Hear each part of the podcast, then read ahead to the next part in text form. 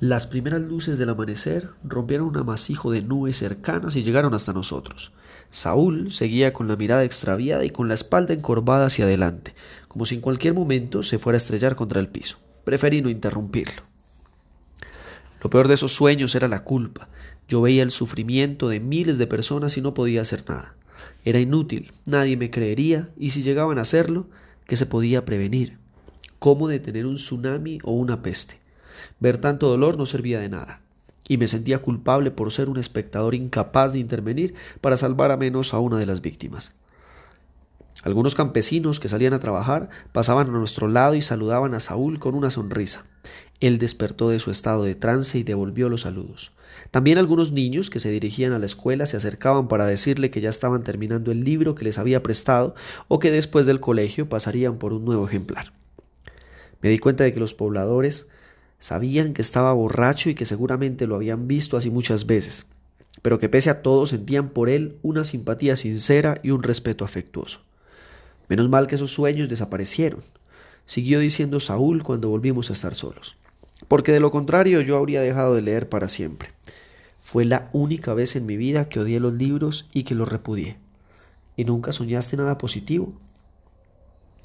Una noche vi a una pareja de ancianos que me sonreían, Estábamos en la playa de Santa Marta, porque yo reconocí los edificios y los hoteles.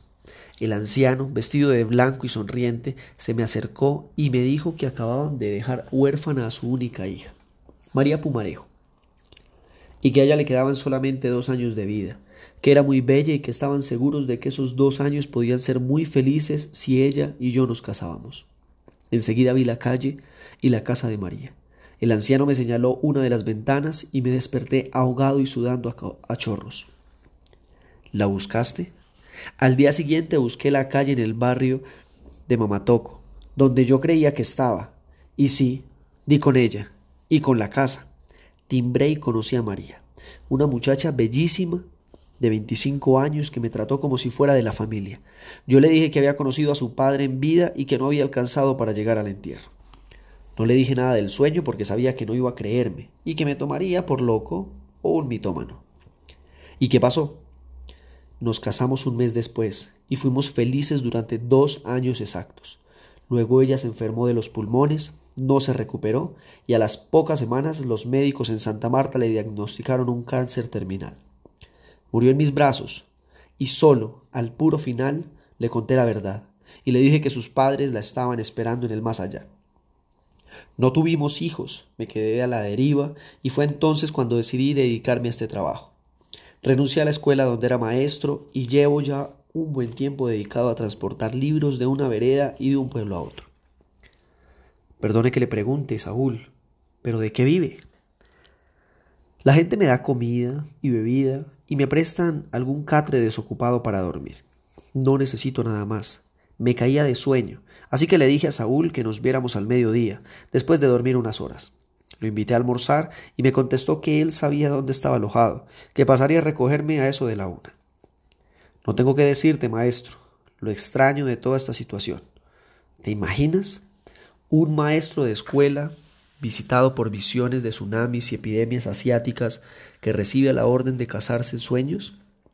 Una locura, un disparate completo pero me dije que la costa caribe era así, fuera de lo normal, conectada con un inconsciente colectivo y mágico que les daba a los individuos y a sus acciones un carácter sobrenatural y fantástico, y que viven con esas dimensiones increíbles como si fueran rutinarias y cotidianas. Lo que es real en el Caribe es extraordinario en otros lugares. No me iba yo entonces a hacer el sueco, a creerme europeo o gringo, así que decidí que acababa de entablar amistad con un mensajero, con un vidente, y que en el fondo de sí, en secreto, tal vez con lo que Saúl soñaba era con multiplicar las potencias de sus discípulos hasta hacer de ellos unos superhombres capaces de revelarse y de fundar una nueva realidad. Para lograr esa meta, los libros eran el único camino seguro y eficaz. Pensada así, la cuestión tenía sentido y no era tan descabellada, es más, se convertía en una misión poética cuyo profundo sentido político podía ser incluso verdaderamente revolucionario. La primera visita que hicimos fue a una mujer que había quedado paralítica y que vivía en una casa de campo acompañada por una empleada que la atendía. Nos recibieron con una comida abundante y la señora, de unos sesenta años, y arrastrando una silla de ruedas por toda la casa, se quejó por la demora en la entrega de los libros. Vienes aquí cada quince días, Saúl, le dijo en un tono maternal y cariñoso. Cuando yo termino un libro en dos o tres días, ¿qué hago el resto del tiempo? Me aburro. Vas a tener que visitarme más a menudo. De eso mismo quería hablarle, doña Gloria, le explicó Saúl con expresión de niño regañado. Ahora somos dos, mi amigo se llama Sebastián y la próxima semana me va a colaborar con agilizar el préstamo de los libros. Dios te oiga, mi hijo, porque me voy a morir de físico aburrimiento. Yo había visto entre la burrotera de Saúl un ejemplar viejo y descuadernado de la novela de Manuel Puig, Cae la noche tropical, y entonces fui hasta el burro, lo saqué y se lo entregué a doña Gloria.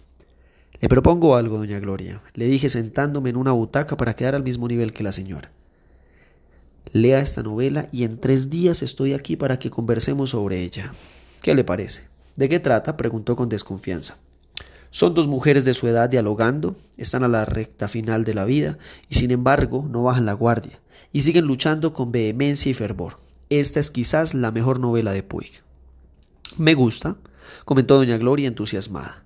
Lo único que te pido es que no me vayas a hacer visita de médico. Te quedas aquí con calma, comes, duermes tranquilo, desayunas y te vas al otro día. Listo, doña Gloria, es un trato, le dije estrechándole la mano como si acabáramos de cerrar un negocio. Enseguida, para mi sorpresa, doña Gloria empezó la tertulia diciendo que el coronel no tiene quien le escriba. Le había parecido una historia absurda, porque un hombre como el coronel, amoroso y de buenos sentimientos, no iba a dejar morir de hambre a su mujer solo por defender un gallo. Saúl y yo intentamos explicarle que el animal era un símbolo de resistencia, una especie de dignidad que el coronel defendía a toda costa, incluso al precio de su propia vida. Ella volvió al ataque y dijo que ninguna dignidad era más importante que la vida humana que no era justo ni loable dejar morir a una mujer enferma y vieja solo por andar empecinado en que el gallo significaba unos ideales revolucionarios. Insistió en que un gallo es primero y por encima de todo alimento, comida, la posibilidad de salvarse. Dijo de manera enfática, la primera obligación de uno es defender su vida. Eso hace cualquier animal. Intenta por encima de todas las cosas sobrevivir. Dejarse morir es la falta más grave. Yo no andaría por ahí enseñándoles eso a las nuevas generaciones. No pudimos convencerla de lo contrario. En un instante de crítica jovial, doña Gloria propuso otro final para el libro. Bueno, vamos a ver. No podemos vender el gallo, pero tampoco nos podemos morir de hambre. ¿Por qué entonces el coronel no mete el gallo en la olla y se lo come con su mujer? ¿Por qué el autor no contempló ese final? Yo no dejé de maravillarme ni un solo segundo. Estábamos hablando del coronel como si fuera un vecino, un personaje de carne y hueso, y doña Gloria manoteaba y se enfurecía cuando recordaba la escena final. Con las piedras metidas entre el agua hirviendo de la olla, le parecía indignante y peligroso andar enseñándoles a los niños y a los jóvenes ese tipo de comportamiento. La siguiente visita fue un maestro pensionado que vivía en un rancho miserable en la ladera de una montaña. Don Jesús, o Don Chucho, como le decían en los alrededores. Se había quedado viudo hace un par de años y la pena moral por la muerte de su esposa le había ocasionado un derrame cerebral que al final lo había dejado con medio cuerpo atrofiado. El viejo rogaba por la muerte, pero no era capaz de suicidarse porque sus convicciones religiosas se lo impedían. Quería morirse y reunirse con su esposa en el cielo, donde estaba seguro de que vivirían los dos por toda la eternidad, pues habían sido buenos cristianos y jamás le habían hecho mal a nadie. Como la muerte no llegaba, la única distracción de don Chucho eran los libros que le prestaba Saúl, sobre los cuales pasaban tardes conversando. Vivían con un nieto de once años que le ayudaba a caminar apoyado en una muleta y que una vez por semana iba hasta el pueblo más cercano a comprar víveres y medicinas para su abuelo. Saúl le había prestado Papillón, y el viejo estaba fascinado con la novela. Aseguró que era una biografía, porque uno no podía dar tantos detalles solo a punta de imaginación, y que la historia demostraba además que todo sistema penitenciario era corrupto por naturaleza, despiadado, asesino, y que nuestro atraso y nuestra ignorancia se demostraban en la manera como castigábamos a aquellos que cometían alguna falta. Las prisiones no eran más que una prueba fehaciente de la crueldad de nuestra sociedad, que en lugar de aplicar virtudes cristianas como el amor y el perdón, lo que hacían era todo lo contrario, fomentar el odio y la venganza. Además aseguró él, estaba convencido de que todo era verdad, y que el error de Papillón había sido regresar a la civilización después de su experiencia con los indios de la Guajira. De haberse quedado allá, dijo, en ese paraíso al lado del mar y con sus dos indias que lo amaban y lo atendían, habría sido feliz lejos de los hombres que lo habían herido y torturado. Al final afirmó que sería muy difícil que otro libro superara ese, y que no quería leer mariconadas escritas por intelectuales de pacotilla que no conocían el mundo ni habían salido de su casa. Lo que me sorprendía de todo esto, Vicente, era la vehemencia con la que doña Gloria y el viejo pensionado hablaban de los libros, la seriedad con la que opinaban, la pasión que depositaban en sus comentarios. Era muy difícil discutir con ellos porque en cada frase se jugaban sus propias convicciones con respecto a sí mismos y a los demás. Yo no había imaginado que los lectores de Saúl eran así, y que su trabajo, más que fomentar la lectura, era ahondar en la vida gracias a los personajes de sus libros. Le dejé a don Chucho Plenilunio, de Antonio Muñoz Molina, en una edición de bolsillo. Estoy seguro de que este le va a gustar, le dije dándole un golpecito en la espalda. Es la historia de un inspector que está buscando a un asesino de niñas. Un sacerdote amigo le dice que ese hombre ha visto cosas que ningún otro hombre ha visto y que en consecuencia el criminal debe mirar de una manera extraña, salida de lo normal.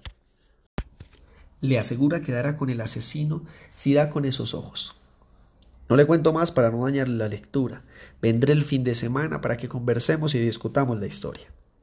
Don Chucho aceptó y dijo que si era tan bueno como yo decía, lo leería de una sola sentada. Quedamos entonces de vernos el sábado siguiente en la mañana. A la madrugada intentamos cruzar un par de montañas y en una ensenada, cuando estábamos dando la vuelta para bordear el camino, nos tropezamos con varios hombres uniformados y con fusiles al hombro.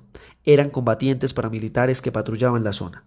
Me dije que estábamos fritos y que de esa no saldríamos tan fácilmente. Por el contrario, los soldados saludaron a Saúl con confianza y se detuvieron para conversar unos segundos con él.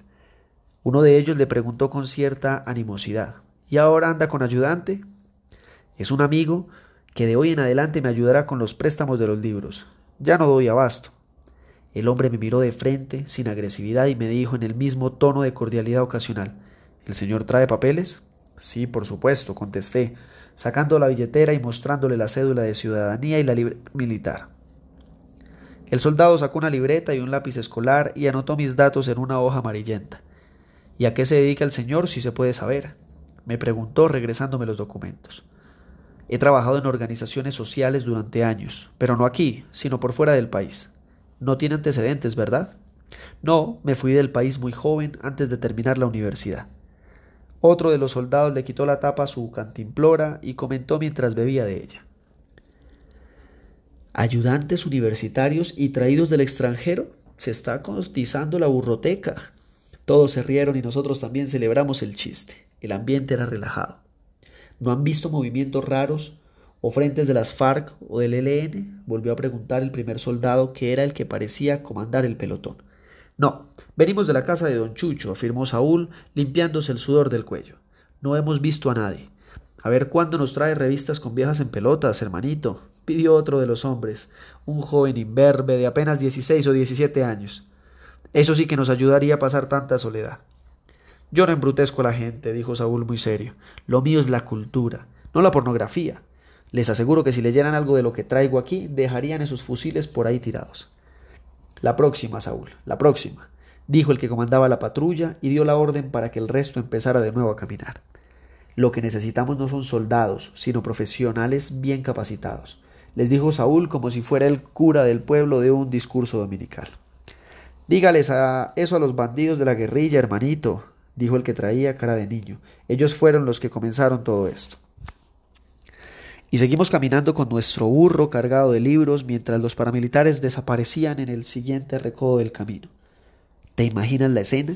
Un tipo con sus libros amarrados en cajones que descansan sobre el lomo de un burro, recordándoles a unos criminales que cometen genocidios y masacres la importancia de leer y de educarse, y los fulanos pidiéndole revistas pornográficas y tomándole el pelo como si nada. Era difícil de creer. En la siguiente parada visitamos un caserío donde Saúl tenía tres discípulos a los cuales trataba con especial cariño. Eran tres niños, Camilo, que tenía doce años, su hermanita Liliana de nueve y Laura, él le decía Lauris, de ocho, prima de los dos primeros y que vivía a dos casas de ellos. Les había prestado el principito y les había dejado una tarea. Quisieran una caja con un agujero y que dibujaran lo que veían a través del agujero. Los niños lo estaban esperando expectantes, y apenas lo vieron llegar se pusieron a gritar y a saltar. Descargamos en la esquina y enseguida la mamá de Camilo y de Liliana nos dio dos vasos plásticos llenos de guarapo de panela con hielo. Estaba delicioso y el líquido frío bajado por la garganta nos refrescó a ambos y nos alivió el cansancio. Los dos hermanitos y la prima habían construido la caja, en efecto, y habían dejado un agujero por el cual se podía mirar. Luego, en unas hojas blancas que Saúl les había llevado, pintaron dinosaurios, serpientes, caballos, pájaros, barcos y monstruos. Era una secuencia muy bella de dibujos infantiles hechos con esmero y dedicación. Saúl, con su tono profesoral, preguntó después de ver las pinturas. ¿Todo eso se ve dentro de la caja? La caja es infinita, respondió Lauris, muy concentrada en la conversación. Siempre vemos cosas diferentes. Hemos llegado a la conclusión de que es una caja mágica, dijo Camilo asintiendo. Pero es solo para niños, comentó Liliana, tal vez porque la construimos nosotros. ¿Por qué solo para niños? preguntó Saúl. Porque hemos puesto a nuestros papás a mirar y no ven nada, aseguró Lauri sin perder su seriedad. Solo ven el cartón, continuó diciendo Camilo. Hasta han llegado a reírse de nosotros, contó Liliana haciendo pucheros. Eso es muy difícil de explicar, explicó Saúl. La mayoría de los adultos eran como ustedes, seres capaces de hacer objetos mágicos, verdaderos ilusionistas que transformaban la realidad cuando querían. Pero con el tiempo los fueron alejando de los libros y les quitaron esa magia. Por eso ahora no ven nada, están ciegos. ¿Tú no has perdido ese poder? preguntó Lauris abriendo los ojos de par en par. No, yo no. Y sin esperar a que lo pidieran, Saúl agarró la caja, se arrodilló, cerró uno de los ojos y puso el otro en el agujero. Enseguida suspiró, se agitó, repitió varias veces increíble, increíble y después de unos dos minutos se retiró y se arrojó al piso con los brazos abiertos y la mirada puesta en el cielo. ¿Qué viste? ¿Qué viste? le preguntaron los tres niños al tiempo. Increíble, volvió a decir Saúl. Vi una ballena enorme, gigantesca, y salía del mar, arrojaba agua hacia arriba como si tuviera una manguera en el lomo, y después se hundía otra vez entre las olas y desaparecía. Definitivamente la caja quedó muy bien hecha. Es una caja mágica de verdad. ¿Sí? ¿Sí? repetían los niños dichosos. ¿Y tu amigo está ciego como los demás adultos o sí puede ver? preguntó Camilo mirándome. Saúl me miró con esa cara de solemnidad que solía poner cuando aparecía un tema que para él era trascendental. Todavía no lo sé, dijo sentándose de pronto en el césped. Me di cuenta de que se trataba de una prueba y que de ella dependía mi permanencia o no como ayudante de la burroteca. Ese era el examen que Saúl estaba esperando y había llegado el momento de mostrar mis credenciales. Tomé la caja, Respiré profundamente, como si estuviera a punto de sumergirme en un océano de corrientes impredecibles, y acerqué el ojo derecho a la ranura. Entonces, de una manera súbita, el solo hecho de cerrar un ojo para acercarme a observar con el otro bien adentro, me trajo a la memoria nuestras noches de niños en el barrio.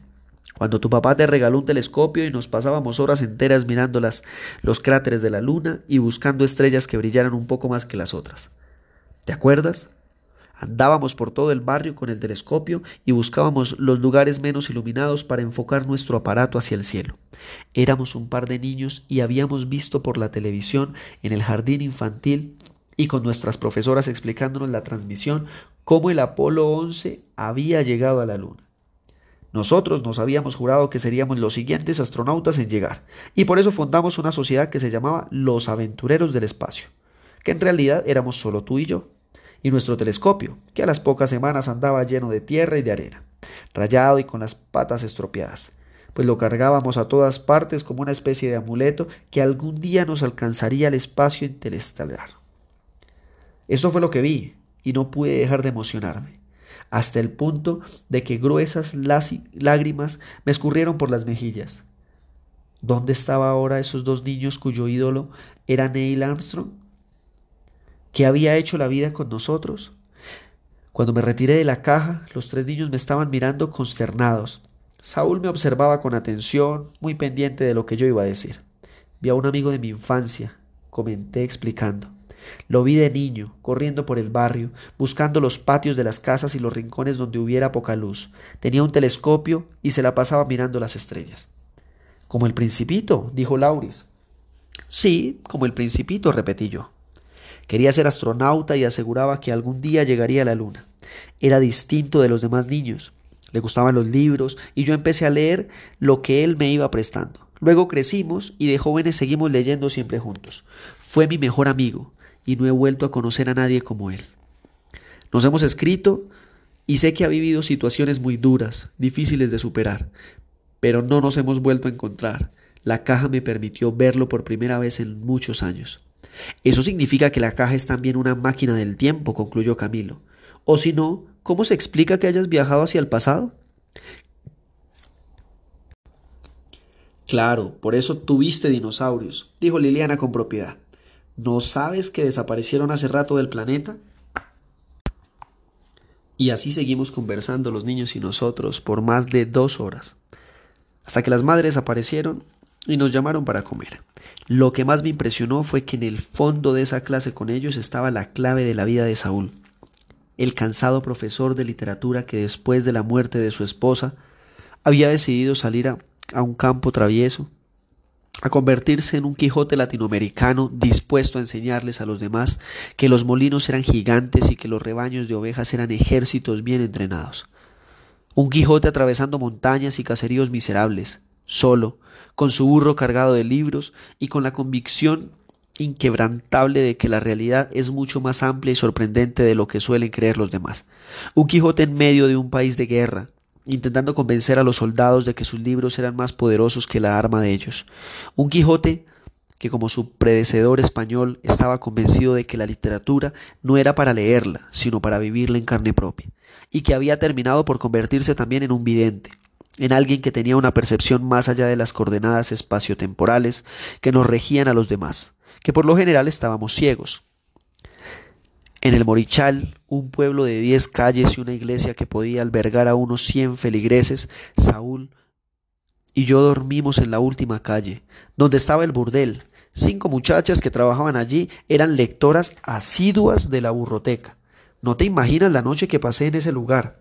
Ellas acababan de leer El viejo y el mar y conversaron hasta la madrugada sobre sus impresiones, asegurando que el protagonista, Santiago el campeón, lo había lo habían salado los demás pescadores por envidia. Estaban seguros de que la novela hablaba acerca de cómo un hombre bueno es víctima de brujería y encantamientos de sus colegas, que lo odian y lo quieren destruir. Todas afirmaban que cuando a uno lo han rezado, no hay nada que hacer, y que el pobre Santiago era un ejemplo exacto del modo como nuestros enemigos nos destruyen a punta de sortilegios y hechicerías extrañas. El hecho de que hubiera pescado un gran animal y que después los tiburones se lo hubieran devorado antes de llegar a la playa, era para ellas la prueba fehaciente de que el tipo no podía hacer nada que estuviera a su alcance para mejorar su fortuna, excepto contratar a un brujo para que deshiciera el hechizo. Al final, a la madrugada nos fuimos a dormir con ellas y creo que fue la única vez en mi vida que amanecí en un prostíbulo hablando de literatura. Así, Vicente, te podría dar varios ejemplos de la relación afectuosa y fantástica que tenía Saúl con sus lectores, que estaban desperdigados por las montañas, los valles y las veredas de la zona. Pero entonces prolongaría demasiado esta carta y tampoco quiero cansarte. Es suficiente con decirte que durante todo un mes estuve desplazándome con él de un lado para otro, recibiendo libros, discutiendo sobre ellos y prestando otros que luego volvíamos a recoger. Hasta que al término del mes, una noche Saúl me dijo, bueno hermano, ya conoció a todo el mundo y espero que haya memorizado los caminos y los nombres de los pueblos y los caseríos. ¿Nos vamos a dividir? Hace rato que estoy pensando en visitar el departamento del Chocó. Es la zona más olvidada del país. Hermano, y el Estado no invierte un solo centavo en construir colegios ni universidades.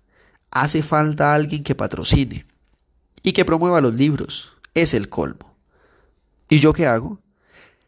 Te propongo que me compres la burroteca. Yo armo otra, viajo a Quibdó y empiezo de cero. Nos mantendremos en contacto. Ojalá con el tiempo se sumen más voluntarios y llenemos el país de libros. Así ganamos la guerra seguro. Me quedé reflexionando un buen rato. Saúl tenía razón. Era mejor trabajar por separado y diversificar nuestra presencia. No estaba de más pensar en una organización de bibliotecas móviles, en buses, trenes, bicicletas o burros, que se moviera por todo el país y llegara hasta los lugares más apartados. Quizás con el tiempo el Ministerio de Cultura se interesara en el proyecto y nos brindara apoyo y patrocinio. Acepté la propuesta de Saúl y nos pusimos de acuerdo en el precio del burro y de los libros. Viajé a Santa Marta y saqué la plata de mi cuenta bancaria, que seguía menguando peligrosamente ya que no me estaba entrando ningún dinero. Saúl se despidió de mí con lágrimas en los ojos y un día cualquiera se subió en un bus y no lo volví a ver. Durante algunas semanas mantuvimos contacto por teléfono y sé que en efecto rearmó la burroteca y que comenzó a recorrer algunos de los pueblos de, que quedan al sur de Quibdó.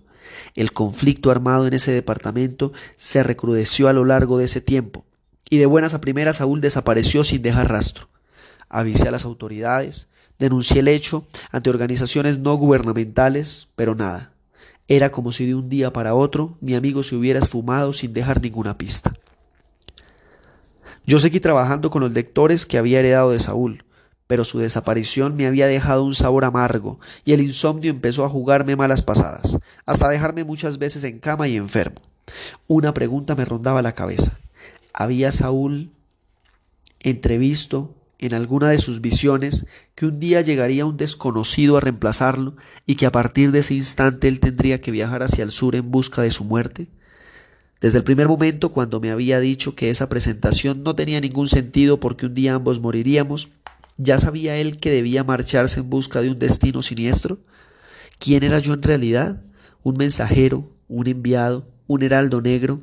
Obviamente era difícil sospechar la verdad. Saúl, en medio de su transparencia infantil, era un tipo extraño, misterioso, y su alcoholismo tenía un ingrediente de reproche interno, como si el hecho de poseer una imaginación y una inteligencia privilegiada fuera en realidad un castigo, una derrota, una falla que lo condenaba a marginarse y a perder cierta inocencia que nos otorga el hecho de no saber y no haber visto nada.